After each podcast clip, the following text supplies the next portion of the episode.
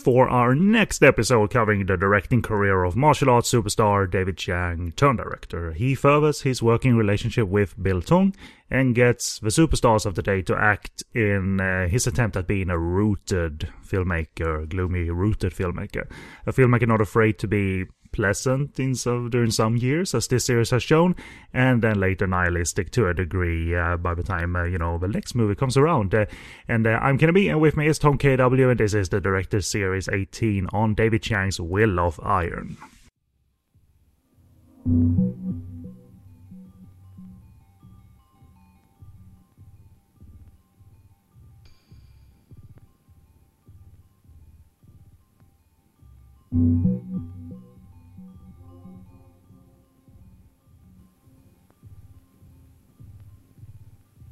Mm-hmm.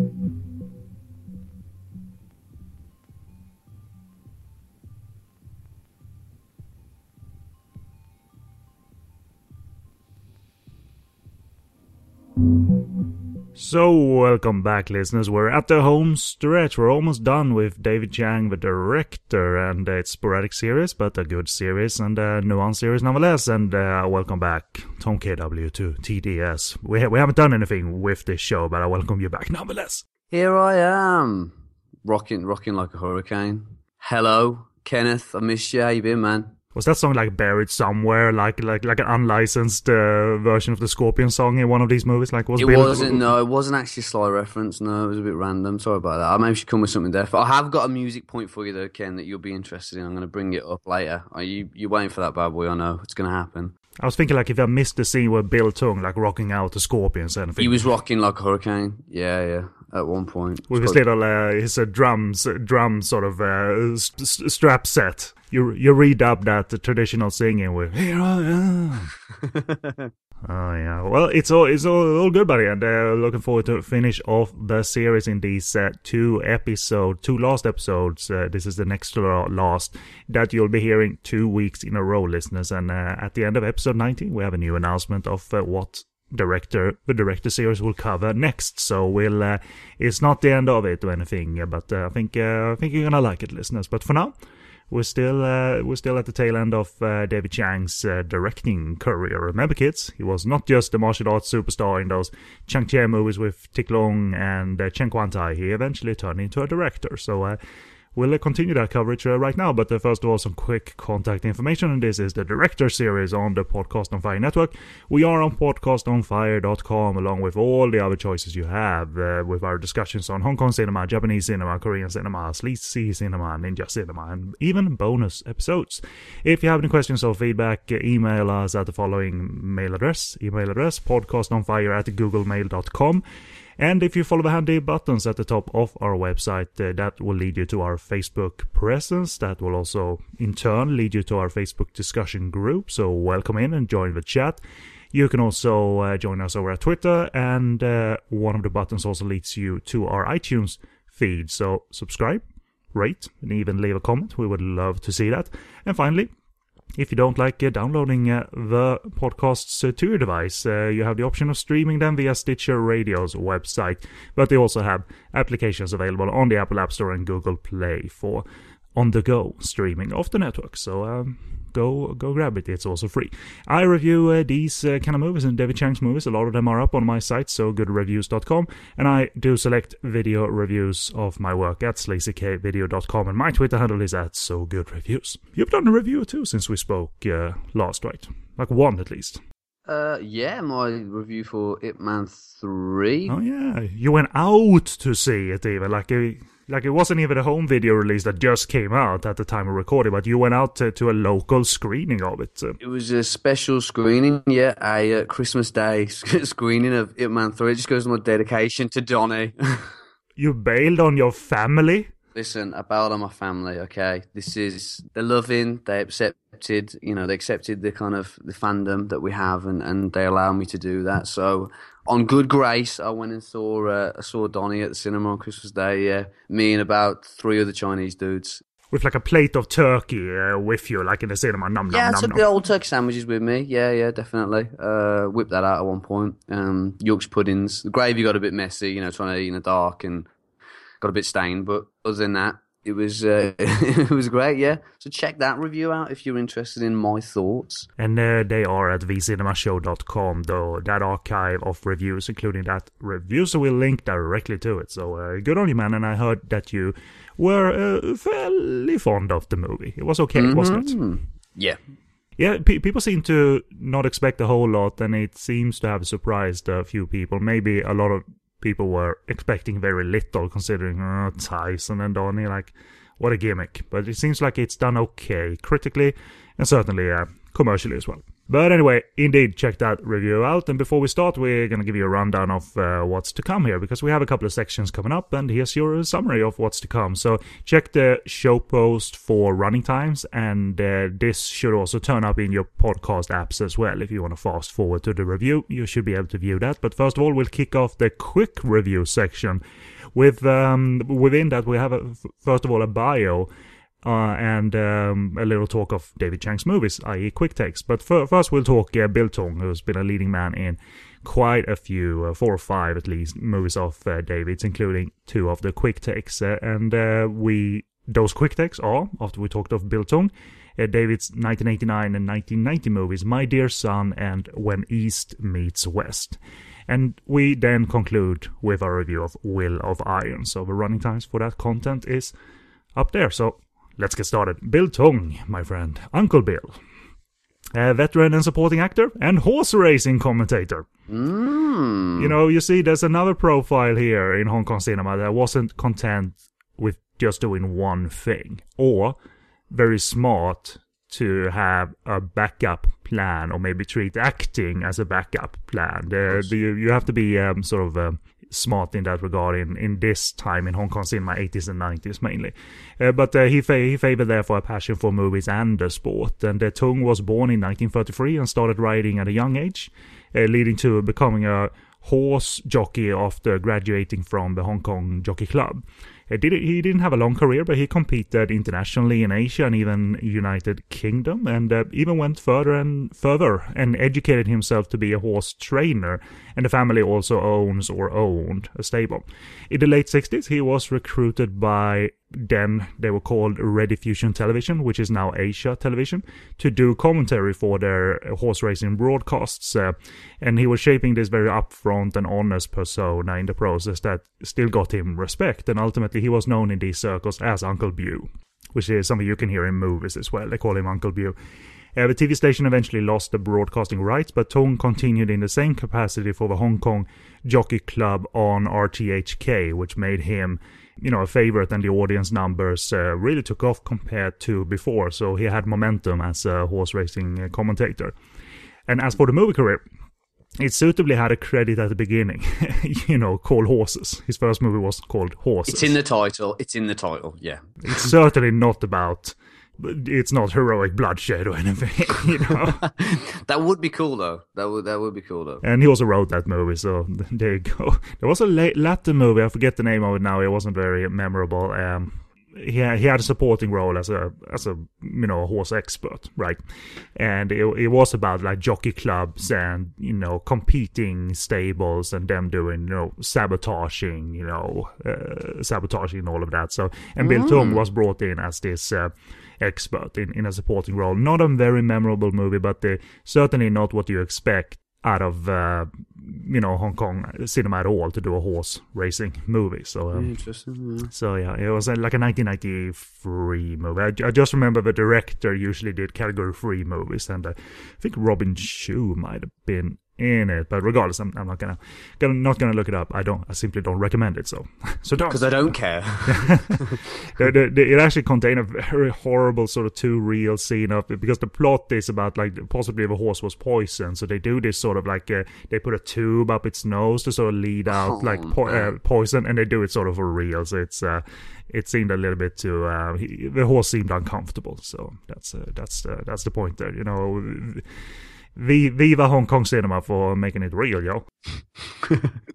So yes, horses uh, about Hong Kong jockeys, uh, surprisingly enough, and there's been a movie or two, as I said, where he's been an expert uh, in the matter, uh, you know, a trainer. But the worldwide audiences mostly remember him from supporting appearances in action classics and a fair amount of lead roles as well, including as the recurring superior to Jackie Chan in the Police Story series. And the fourth entry in 1996, First Strike, was actually Bill Tung's last film credit. And he's done multiple movies with Lydia Shum. Um, they paired up in, among other things, the It's a Mad, Mad, Mad World series. Uh, and in the second movie, his uh, character tries to be a horse racing commentator. He tries to get that job, but he fails. So I suppose that was a fun in joke for all involved. And uh, he was also a lead in Ronnie Yu's horror comedy Bless This House. Uh, they, I, I emphasize horror actually because, yes, it has some goofy shit, but they, they, they emphasize on actually they, they try to be very freaky and creepy and scary and they did a pretty decent job at that so bless this house isn't uh, horror comedy akin to mr vampire horror but uh, a bit more um, quite a fine attempt at uh, at scaring us so and uh, bill tung at the, in the lead was uh, all uh, all good and, depend- and dependable and uh, as for working with David Chiang, he did five movies for him. Uh, so um, we, we have covered some and we'll cover an additional two. But post movie career, Bill Tung kept his uh, feet in uh, the line of work and the business he loved uh, with uh, the, the, horse racing scene.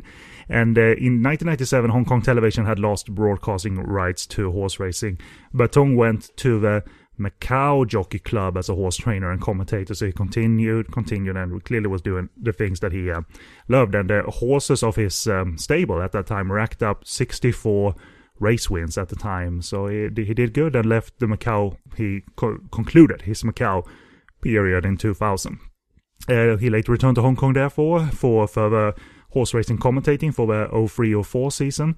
But uh, due to heart disease in 2005, Bill retired from the media industry, including that one, and was hospitalized in 2006. And uh, it all unfortunately led to organ failure, and uh, Bill Tung passed away in February 2006 at the age of 73. And one of the pallbearers at his funeral was good friend from the screen and off screen, Jackie Chan. Mm. So uh, yeah, lived a long and uh, long life and uh, prolific, yeah, yeah, yeah, very prol- prolific. I mean, we're not all blessed to really do what we love. You know, be good at it, but also you know have a passion for it at the same time. And he it seems to, and not a bad actor too. I mean, he never really like okay, I'm gonna stretch myself dramatically and get all the awards in the world, but he you know dependable is uh, not a bad grade to uh, to have on uh, on an actor. And uh, whenever he dipped his uh, feet into drama, I think he did okay. Mm, I think he probably did his best work with David Chiang. I think as we move through his filmography, I think it becomes more evident that they obviously had a good working relationship together, and he gave Bill a lot of kind of good room to you know maneuver, good room to kind of stretch his acting chops. Um, I'm sure, therefore, you like likely your one of your first encounters with him on screen must have been through one of the police story films, and it's just got to be one of you know one of the kind of his, his supporting roles with Jackie uh, in one of them. But yeah, as you said, always, always a great presence. Poss, Poss, yeah, probably Rumble, probably Rumble, yeah, because he was also in Rumble. He's always a great presence with Jackie, and always kind of brought that kind of warmth to uh, to the roles uh, that he was in. So got like a got, got like an infectious smile and sort of attitude about yeah. him. He, he didn't come in there and be all broody and stuff. No, B- B- Bill Tung was uh, this, this little injection of energy into a movie sometimes, you know. Yeah, he always brought that kind of warm, warm kind of, you know, that warm kind of feeling to uh, a warm presence to all the films that he was in. And, uh, you know, as you say, he didn't really ever go, he didn't really kind of stretch it into, he was never a villain or, as far as I know, he was always kind of the warm uncle, the warm uncle that, you know, you see at Christmas and, uh, you know, slips you a tenner. He's that, he's that kind of uncle. Yeah, you, you, you got the role defined, all right. yeah, bang on there, mate. Yeah. All right, let's move over to the quick takes, and uh, let me first hear your take. I'm not going to interrupt the, as such because the quick takes are sort of like we do them in turns and then move move on. No, so it, it's not a regular discussion. So you're going to have the floor, and first of all, talk of 1989's My Dear Son. So how was it, buddy? Yeah, so it, it was okay, man. It, it was okay. Um, it, it starts out as a warm quiet, kind of kind of cute drama, and, and in true Hong Kong fashion, takes a sharp turn uh, mood wise towards the back end. And I think as it got a bit more meaner and melodramatic, I didn't really dig it as much. Uh, yeah, that, that's it. I mean, the the note as I, as I mentioned, I think the further this was the film that made me realise. I think I think the further we worked through Chiang's filmography, I think the more obvious it became that he obviously loved working with Bill Tung and um, continually gives him time to shine as a performer throughout his work, and especially here. Where he plays this uh, street artist performing uh, rude songs on the street uh, in order to make a living. I think it has it because I think first off, it's really it's really interesting, kind of uh, the the relationship between him and him and Jackie Cheung's character. Uh, Maggie Cheung's character as well kind of plays a bit a bit of a different role for her as well, and I really love the kind of dynamic between them. And he's trying to support him, and it was it was cute, but it was dramatic and it was fun. And then I think as it gets to more towards it, it, there was a mood shift, and I think it, it happens in a few of these films, and I think um, a few of Dave's films, and uh, I think I enjoyed it less because I was enjoying more the kind of slow you know, drama with, with Bill really shine. I think when he got to the action, I was a bit like, hmm, you know, action, action is always welcome, but I think with these, it was it was just unnecessary. You you can probably see that David Chiang's movies are aiming for a more rooted, realistic feel in a way. I mean, some themes pop up, and maybe you know you know double fattiness isn't necessarily the rooted one but you know mr handsome you know it's about people real people some comedy but here it's more rooted and a little bit more gloomy. Uh, you know the action isn't this uh, two gun action breakout that comes out of nowhere. It's more uh, you know violence if anything right I think he focuses well on. I mean, the traits are kind of he does family dramas very well, and, and the kind of the relationships between family members and husband and wife and father and son. I think that kind of working class approach to his directing, kind of through the eighties, especially the eighties, and, and this kind of period we're in now, uh, is what he does really well. But uh, and he always seems to kind of spice it up with something else. And I think sometimes it's good, sometimes it's bad. Here, I think it works against the drama a bit, but it's still a fun film. Yeah, but but yeah, I, I sort of agree. I, it's um, you know, it's nice to see a Bill Tung switch because it's mostly seems he would be focusing on comedies mostly because no one really ever gave him material. So I, I that's probably why the relationship indeed was five movies strong. That uh, Bill Tung felt uh, you know comfortable and all of that. Not that he wasn't respected by other filmmakers, but uh, they si- simply didn't cast him for for drama compared to the lighter stuff. But uh, here, you know, Bill Tung knows warmth, and even though this is a violent drama and melodrama, eventually it isn't very lazy, although it's not very affecting either, you know. But it is quite focused. It's solid on, it's solid as made. It's the focus is to make it affecting and not like stray into stupid moods that reeks of someone who doesn't know what he's doing. And uh, there, there's further signs of uh, David Chiang letting actors, young and old, be in natural, realis- realistic cinematic environments to just sort of make them portray people. So Maggie Cheung doesn't enter in a movie star way or anything. It's just, uh, you know, roles average kind of normal, you know, role for kind of everyday person. She's not this kind of superhuman That's exactly. always in yeah. this presence. You know, it's just very different. It's good. And uh, Jackie Cheung, the son, you know, he he's not going down dad's route or anything, so he gets a job at an office. But he's basically, a, you know, it's the standard template of being ashamed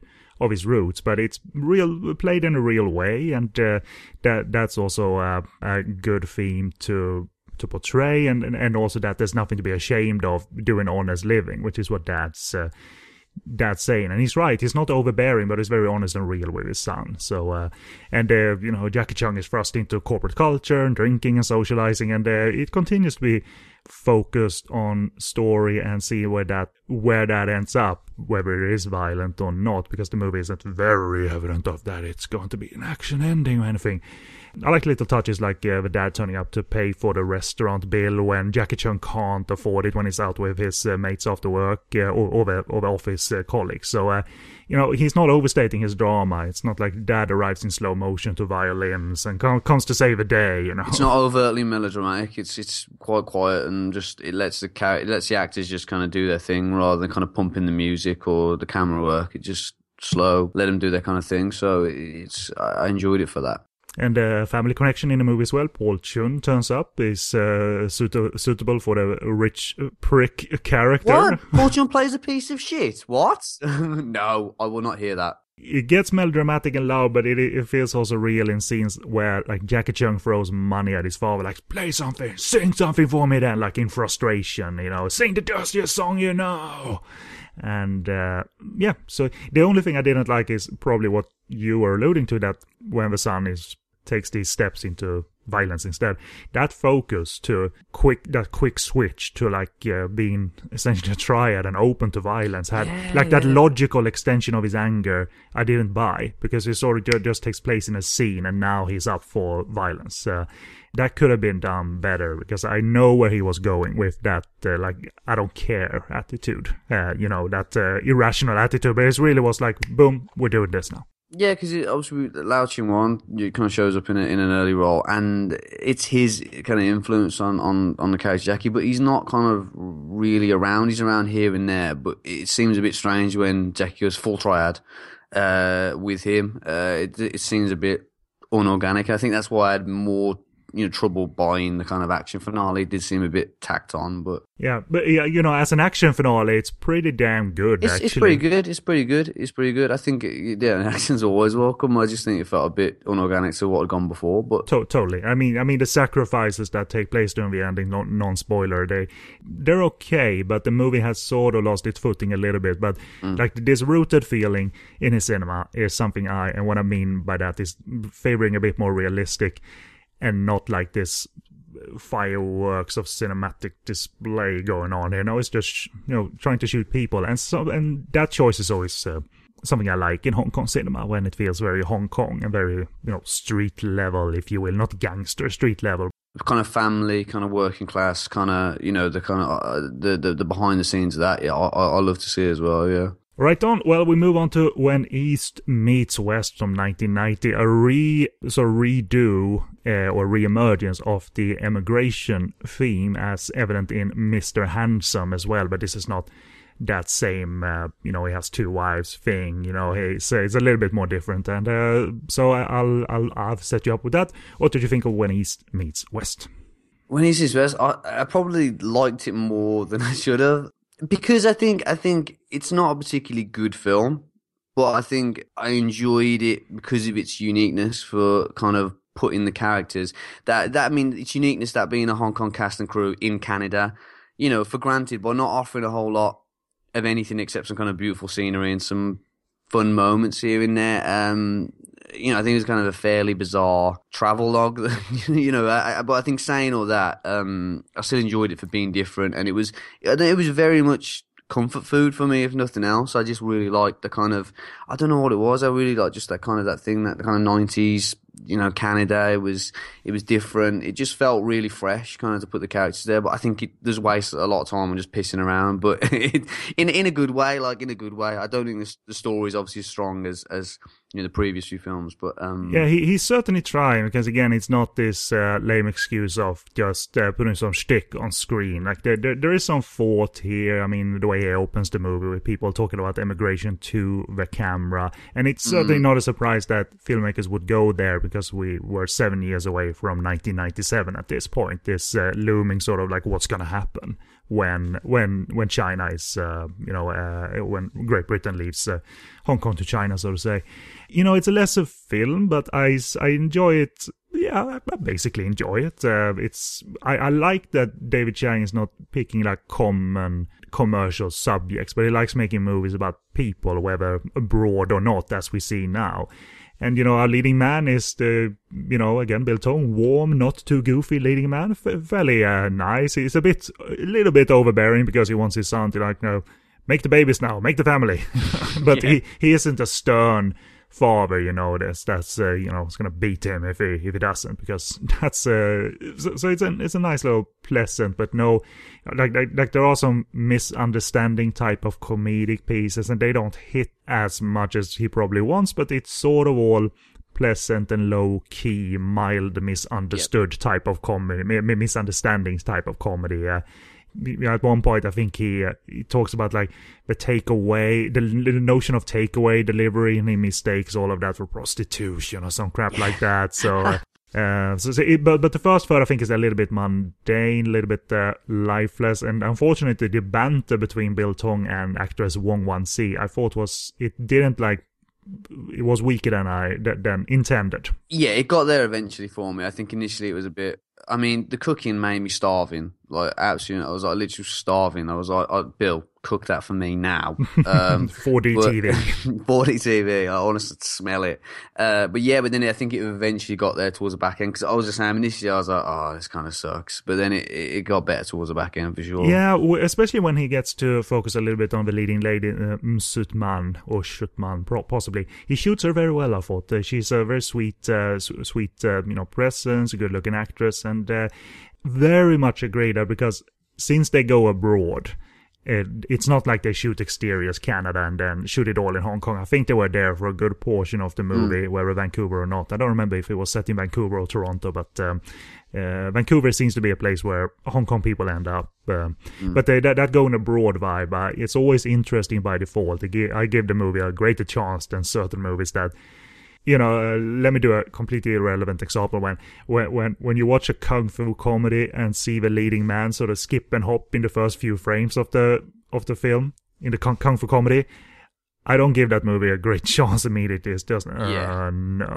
Old. But when they go abroad, uh, okay, uh, let's see where this goes. When they go to New York and shoot like gangster action or so, uh, and stuff like that, that that's all Yeah, cool. That's all cool. Even if the movies aren't great or anything, it's still uh, still cool, and uh, that is comfort fodder in a way. Yeah, I think obviously you know uh, Kirk Wong's taking Manhattan, which you spoke about. I think maybe for that we felt a bit more kind of biased towards it. Probably enjoyed it a bit more because again it has that fresh take on it. Kind of it's it's like Hong Kong cinema going on its holidays. And not everybody can be Autumn's Tale either, you know. So uh, you know when, No, when they no, went to New York, but uh, but there, there are some you know broken English humor, of course. I think Bill Tung is trying to explain about explain gutting a fish or something, and he says like you, me, fuck, fuck. yeah, it's got Yeah, so so yeah, so, but it's it's all it, it's it's okay. It doesn't further David Chiang's voice greatly, but I like that this was this is my concept. This is what I want to do, rather than like give me uh, like movie studios give me something, I'll do anything. yeah. It was a good break for him, I suppose. A good break to kind of get out of his comfort zone and still kind of retaining the same heart that he has in his previous films, but kind of doing it a bit differently. So yeah, quick takes over. Let's move on to the main review that I merely picked because I'd not seen Will of Iron before, so I thought uh, like a fresh take on a movie for once. I knew of it, but never picked up the DVD. At some point, there was a DVD that went out of print, and a new company picked up the DVD, and uh, that's where we're at now. But we'll get to that. Will of Iron from 1991, the plot put together via different reviews from Hong Kong Movie Database, and they're a bit snarky in tone, but uh, so, so bear with me.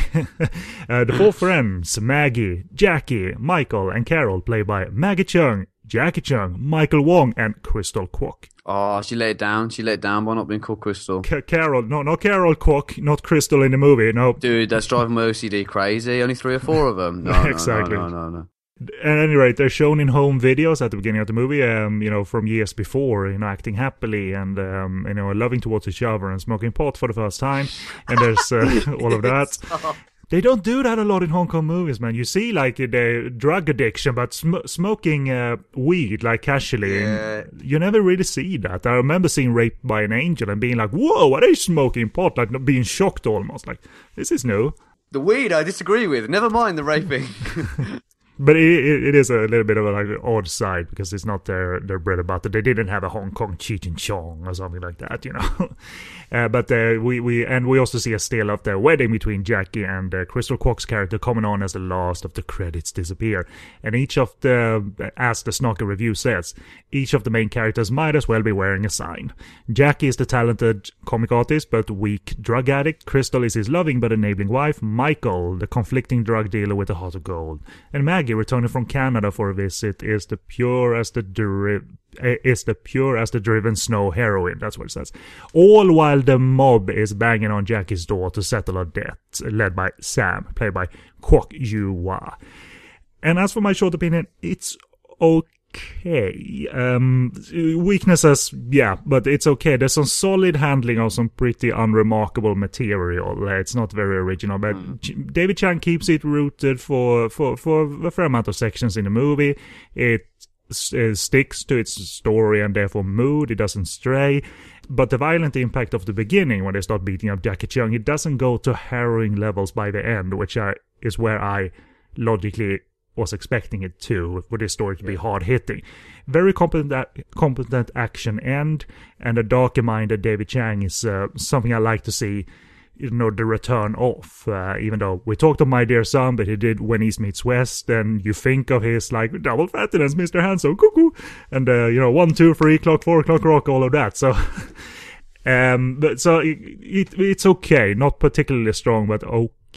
But yeah, you described it as what the, the drug addict ninety one. I think is a yeah, but he, yeah, his first movie was called The yeah. Drug Addict, so this is like Drug Addicts nineteen ninety one. Drug Addict: The Return. Damn sight better though.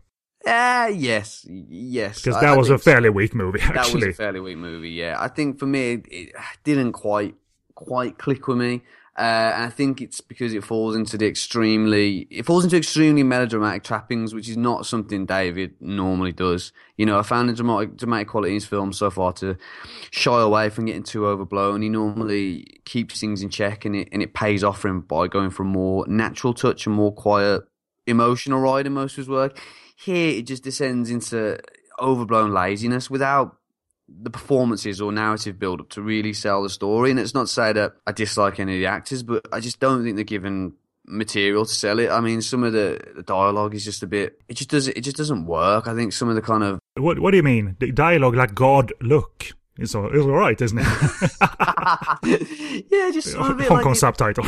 It just falls into kind of yeah, just like overblownness, and I think it just keeps going and going and going until the finale when I just oh, I just don't give a shit. Still at, at the back end, I'm just like, I don't care about this at all now. Pl- please all die. Like half a movie is uh, more rooted and effective, and then it sort of spirals uh, spirals a little bit out of control for for me. Um, when I watch the ending, it's sort of like good action, like well handled action, but it's not. Um, as hard hitting as uh, he definitely wants uh, wants to. But uh, you know, he means something. You, you know, with like the opening, you know, the home video opening of Good Times and Pot and the progress. You know, it, Good it, Times and Pot.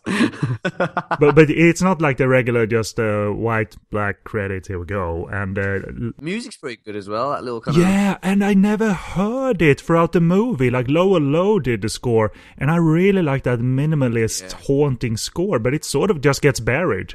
Yeah, it's true. It's true. I think they play once towards the back end, but not a lot. Did they play over the end credits as well? I think possibly. Yeah, maybe once, once. But yeah, it's it's it's, it's really good. Yeah. But he is thinking, David. I think as a in terms of visuals, like how to open this effectively uh, without just resorting to the regular, just hand it over to, the credits people, put a black thing, white white credits on there, and then go. So and, and there's you know the old age old uh, template about friends being close, then apart. They they set off on different paths, some destructive. So it's intriguing enough. I, I give it all a chance, of course, and uh, these actors, uh, you know, can bring it. And the, the, there are you know, scenes like Jackie Cheung, his first scene, you know, dipping his face in ice water, which is something, you know, there's something there because you don't do that on the regular, you know, just to wake up. yeah, you know, not do that every day, no. so, so yeah, and he's the artist. It's not the tormented triad, so it's not the yeah. most expected characterization. But the, I, I wouldn't say this is the most like honed depiction of uh, drug addiction, although it gets pretty grimy compared to the sort of Shaw Brothers clean- cleanliness of the drug addicts, uh, which was mm. uh, just sort of overblown uh, for me. And uh, you know, all of those like thrashing about in slow motion scenes in the drug addicts, you know, when he's in the shed yeah, and crap like that. So, shit. so at least David Chiang, I think, he, he's making it a bit a, a bit dirty here at least uh, with uh, Jackie Cheung's uh, you know desperation to do coke. Yeah, it feels like a different decade. Uh, I think a different level of kind of stuff maybe that was accepted in cinema at the time. You know, it feels like it can kind of push the boundaries a bit more. I don't think we would have got you know.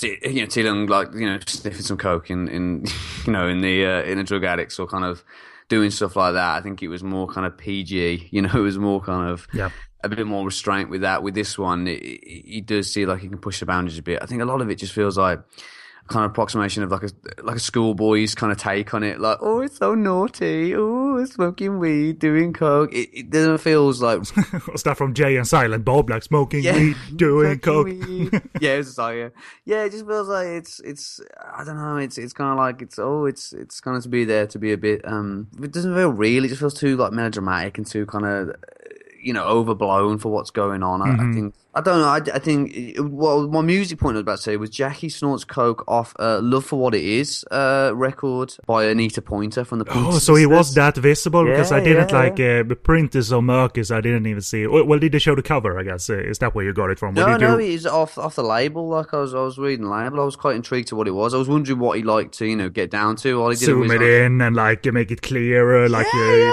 I use, you know, I use technology. Technology can. Uh, but yeah, Jackie obviously likes a little soulful R and B while he gets off his tits on coke. or not, as the case may be. Otherwise, he wouldn't snort the coke off the effing vinyl, off a record. off the actual vinyl record, not just the cover. But He just loves the smell of vinyl. He wants to kind of do. He wants to kill two birds with one stone. That's what it is. yeah, that was a That's what it new thing. I've never seen that in movies. It's usually obviously mirrors so and off tables and the crap like that. But um, but yeah, but you know the dirty and grimy stuff. I think I, I take the reason I wrote that is where I think it's you know mildly effective at points. The drug addiction depiction is that you know Jackie Cheung says oh, I'm gonna quit doing this, and he makes up with his girlfriend. They have sex. And then he goes into the bathroom and like scrapes off the like leftover coke from the you know the bathtub Yeah. and and sits there. And I thought I thought that was like good to portray that in a non like squeaky clean way, at least. You know. Yeah, it's completely opposite of kind of drug addicts in that it sees it kind of in a bit more kind of yeah, realer way, a bit more kind of a grimier way, but still a bit too melodramatic. But Bullet in the head, it's not in terms of a drug addiction, uh, Of because, course. uh, Yeah, because he course. went down those routes as a character too. But uh, there, there were some other reasons, not just because he was weak.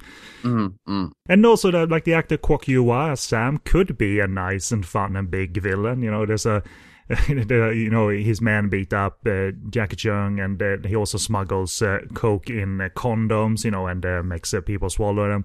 And at one point, you know, the condom breaks within one such character, so they dump him, cut the coke out, and sets him on fire. so drastic. and I love like, okay, I got we got a fun villain brewing here. Like, go on. He's good. He's good. He's good. He's probably the best part of the film for me because he's just he's o- over the top and just uh, you know crazy. I think you know as they always say, like it's always how good your villain is with you know how good your kind of hero story is or your heroes fight. So I think he definitely he definitely amps it up a lot. I wonder. I love line. Well, at least he died high. like lucky bastard. Uh, lucky bastard. Yeah, he's dead, but he was lucky. Yeah. yeah. So that that actually is more. It's it's appalling, yes, but it's a fun part of the movie uh, also because uh, I like a big villain that just makes no excuses for what he who he is. You know. Uh, so so yeah, but uh, I, I agree. It is melodrama. It's not very affecting, but at least the first half for me has some sufficient promise, but it doesn't fulfill that promise, and it becomes uh, uh, you know it peters out definitely by, by the end uh, and all of that. So, uh, but it uh, you know you, you compare it to Shaw Brothers indeed, and it's less calculated.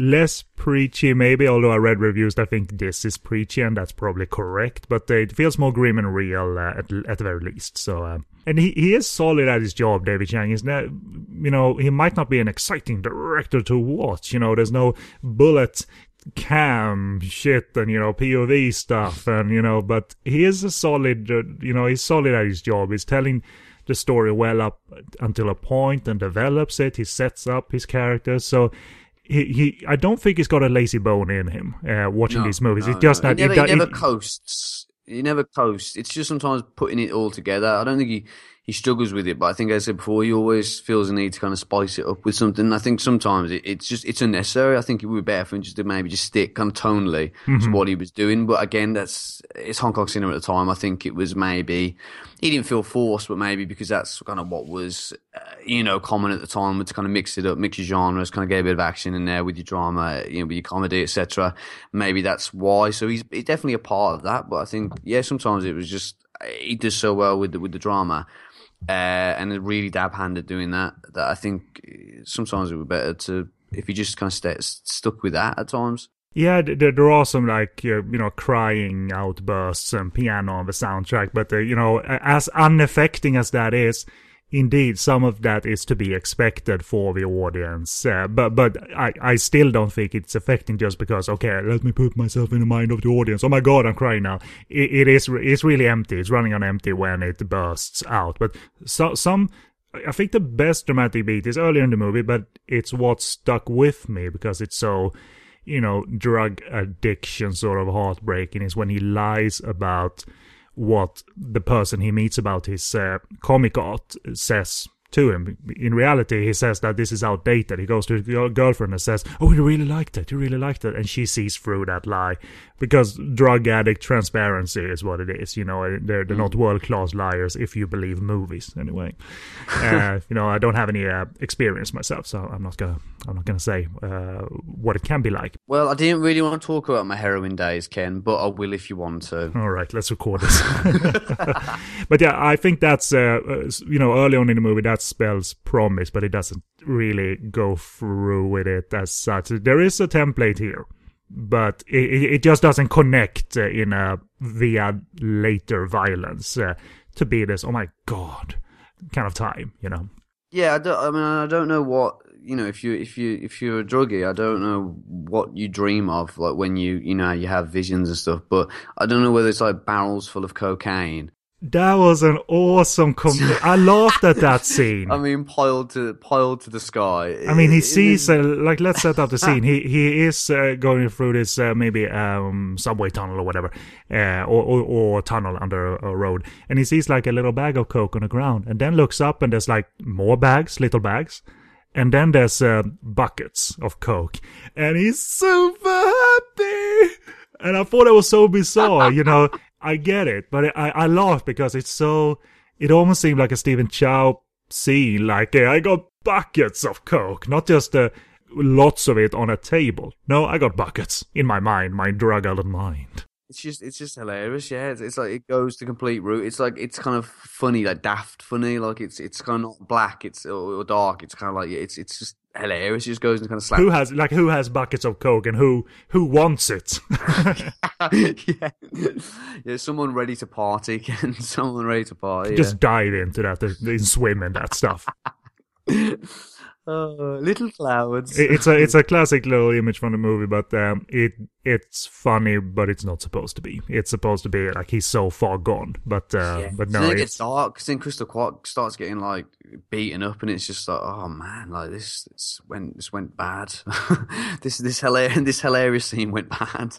And and yeah, what I was looking for was this. I I, I liked the dark effect of you know the triads being after him in the beginning. I was, and I was looking for a heightened dark effect because I know Hong Kong cinema can do that and also do action that fits all of that. But it sort of resides on the level we started at once we reach the ending and the ending is completed, which is sort of like yeah the violence is solid but i'm not too into the characters and it doesn't really mean yeah. anything to me and i i was hoping that it would at least be a bit more grim than it was. Uh, I agree. I agree. I think it. Um, it, it, the action was back in. It, it's welcome, but it, feels it feels a bit redundant. I think more than than any of his previous ones. I think this feels it feels a lot more redundant. It just.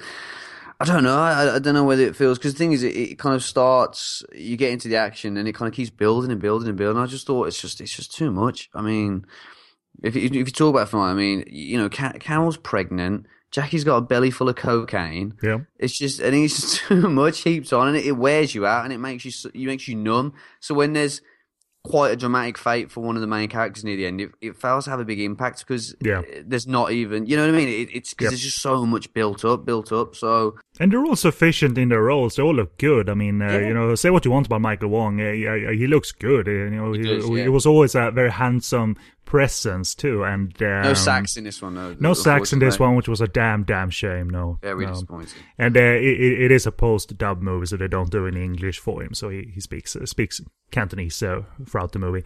Part of the action is very good. Like uh, Ma- Michael uh, gets to engage in most of the fisticuffs, uh, you know, versus Kwok Yue versus Mark Houghton and uh, some of his IFD cohorts. I recognize some of the guys who are who were in Kickboxer from Hell with Mark Houghton, which is an IFD cut and paste movies. I recognize one of the other guys uh, in there, so they, they were about getting jobs left and right in real movies and in the IFD stuff you know what? Some of the action, especially possibly involving Crystal Kwok, uh, I say possibly, so um, uh, it feels a bit staged rather than gritty and impactful. And what that says to me mm. is that it, d- d- despite there being a lot of it, some of it reeks of them having little time to get it right. Bit rushed, yeah. But there are some nice falls on several things on the way down to the ground stunts. the, Yeah, ja- the yeah. Jackie Chan way. Yeah, yeah, the only way. and uh, and you know and heads uh, you know bricks being smashed onto heads and stuff like that so there is impactful stuff technically and all of that but uh, but no by the end it's um it, it's a bit of a parenthesis uh, you know as a movie uh, but um, It's heaped on. It's it's definitely heaped on, and there's not even a resolution for the other main characters. It just ends. yeah it sort of ends yeah we're done now uh, which is again, yeah, it, it just kind of adds, it just adds some kind of insult to injury. It's just like, oh, you know, well, at least I want to know whether you know Jackie made it, or you know whether Chris had the baby or not, or you know what happened. Did Maggie ever get back to Canada? you know what happened to, to the drugs did the bag did the bag from where did he say the bag was from they were using um, or where the condom was from where, were they using like american condoms and american plastic American condoms are better, or, something like that. Yeah. Yeah. So no wonder Jackie could take like punches and kicks to the stomach without him just going into full on. Them, them bulletproof rubbers that uh, that they. So there's your PSA, kids. yeah, use protection, especially when uh, ingesting cocaine. I had no preconceived notion of it, which is good. So it isn't a very known film, despite the star power on display here. But uh, so so yeah, it's it, it it sort of happened, and there are some admirable things in here. But uh, it uh, it certainly didn't click yeah, like other movies have. You know, even stuff like comedies that weren't extraordinary or anything, but I thought there were a lot of things that, that clicked more than more than uh, what it does here. But at least you know he's doing something different uh, from movie to movie. It seems not uh, he's not rehashing is certainly nothing I see you know before. You know the words that flash over David Chiang's ha- head when I think of him is not rehashing, rehashing, rehashing. Uh, I mean, yes, drug. He did a drug movie in 1974 or whatever it was. Yeah, but thi- this is not like and this character is called the same as Ti, Lung, Ti Lung's character. No, it's not that. It's not a reboot of the Gritty reboot. it's a, it, it is a bit it's a bit more gritty, yeah, but yeah, it's not a, a reboot of the drug addict, drug addict no. Will of Iron, though. Well, he didn't really have one, as it turned out. Anything else you want to say about it? Um, yeah, I mean, I did. I, I was looking hard at, you know, obviously at records as well, but I was looking hard at the uh, the I want more vinyl. Coke on vinyl. Coke on vinyl. The more I was looking at the kind of the uh, the manga stuff that he that Jackie had um, put up in his. Uh, yeah, I, I spotted Ranma Half, uh, Dragon Ball, Urusei Yatsura. I spotted as well. It was quite good. It's quite fun at the at the uh, at the beginning to have a, a look at that. Yeah, Are you familiar with that one? Because I know that I only know uh, with uh, Urusei Yatsura. Are you familiar with that one? Because I only know it because uh, Oshii worked on it. Yeah, yeah, yeah. He did, he did the second film, yeah. But yeah, I, I, there's that, there's that, and I was also saw the back end. Uh, the metalheads are wankers graffiti in, in the uh, in the kind of the the rundown kind of. I think it's like a house or Yeah, like yeah, yeah. at the end. Yeah, so that was quite. You know what my favorite uh, other graffiti is? It's in a an IFD movie where uh, during their footage, you know, during their Richard Harrison footage, um, i- it's uh, not one of the ninja ones, but uh, uh, Richard Harrison, believe it or not, is chasing a guy. He's Richard is on roller skates and he's chasing a guy with a baseball bat and you know hitting his legs as he passes him. You can see in the background this sort of overpass. Uh, the graffiti in the background in 1983 or 1984 says "fuck the commies." nice. So they caught a very uh, picturesque uh, setting for, for their little action bit there. Metalheads are wankers. you don't expect that necessarily in Hong Kong. Yes, British influence and all of that, but you, you wonder if someone says like, "Does anyone know any like foul words?" Well, I guess. Shh. Like Maggie, did you hear anything while you were packing like bags in, in the UK, like uh, in the grocery shop when you- when you were not an actress? Oh yes, I did. So Maggie probably wrote that, right? Maggie, yeah, yeah. Maggie Head has a problem with metalheads. Um, she, she, she, yeah, she, she prefers goths. Goths, goths are alright in Maggie's books. Right on. and uh, as we said, David Chiang makes a cameo in the two scenes as Yeah, Jack. saves Jack the day. He did. He, he does indeed. He settles the debt uh, as uh, Jackie Cheung's uh, uncle, and uh, yeah, I, I don't think he had any agenda to sort of like I got to be on the screen too. I think it's one of those cases like we got this role, we we got no one else right. Okay, I'll do it. So, so they don't go on like this massive casting call. I mean, uh, Hong Kong cinema, you know, works, you know, in real time almost. Uh, maybe that was written on the day too. Who knows? I mean, you said it, it felt a bit kind of rushed towards the back end. It, it it might be one of those things that was kind of an added added thing towards the end. They Maybe had the kind of basic outline and then kind of added to it as they went. Who knows? Indeed. And even uh, director Lawrence Lau makes a cameo. Lawrence Lau is the director of My Name is Fame, Spacked Out, and um, uh, a few of these uh, kids' uh, dramas, you know, uh, social dramas. But My Name is famous, the Lau Ching-wan movie. I didn't spot him in that. Yeah, he um, he's the guy that Jackie Cheung goes to to uh, with his drawings, and uh, he- Oh, he's he's yeah, he's yeah, the guy who works for the comics. Ah, right, okay, cool, sure, amazing. Yeah. very, very recognizable uh, guy. Uh, not just because he has a shaved head, but he, he's he's looked. Uh, you know, he, he has a distinct look about him. That um, and he appears in movies every now and again, in bit parts. So he was one of those like, hey, buddy, can you come in for two hours? Sure thing. Yep. Money? No, really. a meal? Sure. Deal.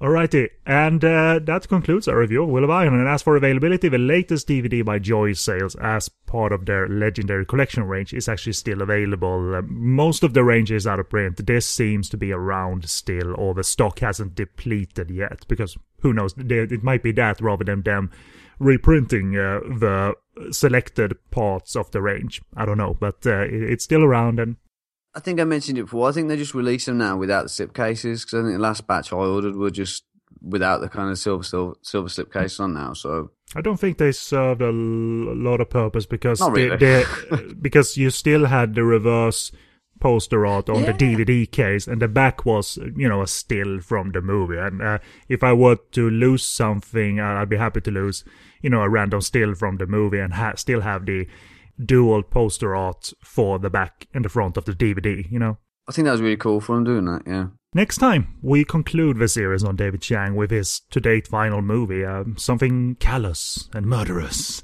as uh, Fung Bo Bo goes a bit mental and starts killing people in Mother of a Different Kind. A slight, I don't have notes uh, in, in my actual review notes, but I'll just say this: it has hints at um, tracking back to Misery, the the Rob Rob Reiner movie, but it's not Misery, the Hong Kong version. Hong Kong style. Uh, no. So that's that, but uh, we'll finish off the director series next week uh, for the finale. And uh, this has uh, therefore been the director series uh, 18 on uh, David Chiang's Will of Iron, and uh, it's on the Podcast on Fire network on podcastonfire.com, along with all the other shows you can pick in the right hand side frame, along with bonus episodes. Email us if you have any feedback or questions, podcastonfire at googlemail.com. Use the buttons at the top of our website to get to our social media, such as Facebook, Twitter.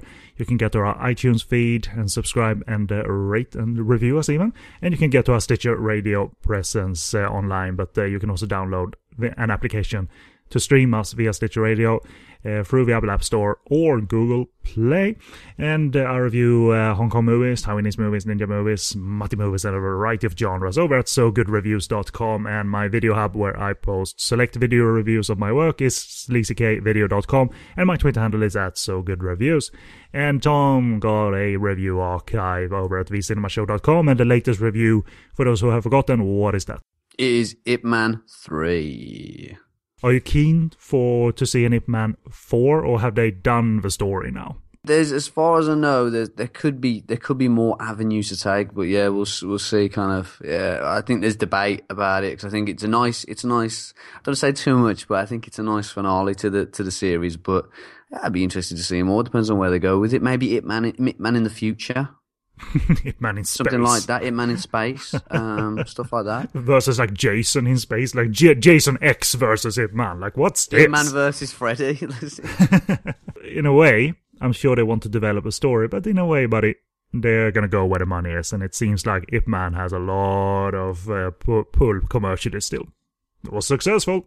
Damn, was it successful? Agree with that, man. hmm So we'll see. I haven't seen any of them yet, but uh, you know they're, they're out there. They're, they're ready, readily available. Yes. I'm still still focusing on like uh, the, the Herman Ip Man movies for some yeah, reason. no. But um, soon, as soon as you jump on those, yeah. Uh, but anyway, we are done for this part of the director series. Tune in next week for the finale, covering David Chiang's directing career on Mother of a Different Kind. But in the meantime, I've been kind Kennedy and with me was Tom KW, so say buddy, buddy, and, Mm, bye bye. and uh, sing us out. You know, what's a song from the vinyl? Do you know that offhand, a song from the vinyl he snorted coke off? It was like love for what it is, and then some other lyrics, uh, and then there was some music. I think in the background there's like a bass, drums, Coke for what it is, cocaine for what it is in its purest form. Coke, enjoy it, safe use safety, use protection, don't die of fire. Should probably fade out by that point now. don't, don't get don't get burnt in a hole. Don't be Jackie Cheung snorting coke. It's bad. It's bad. It's bad. Bad. Bad. Bad.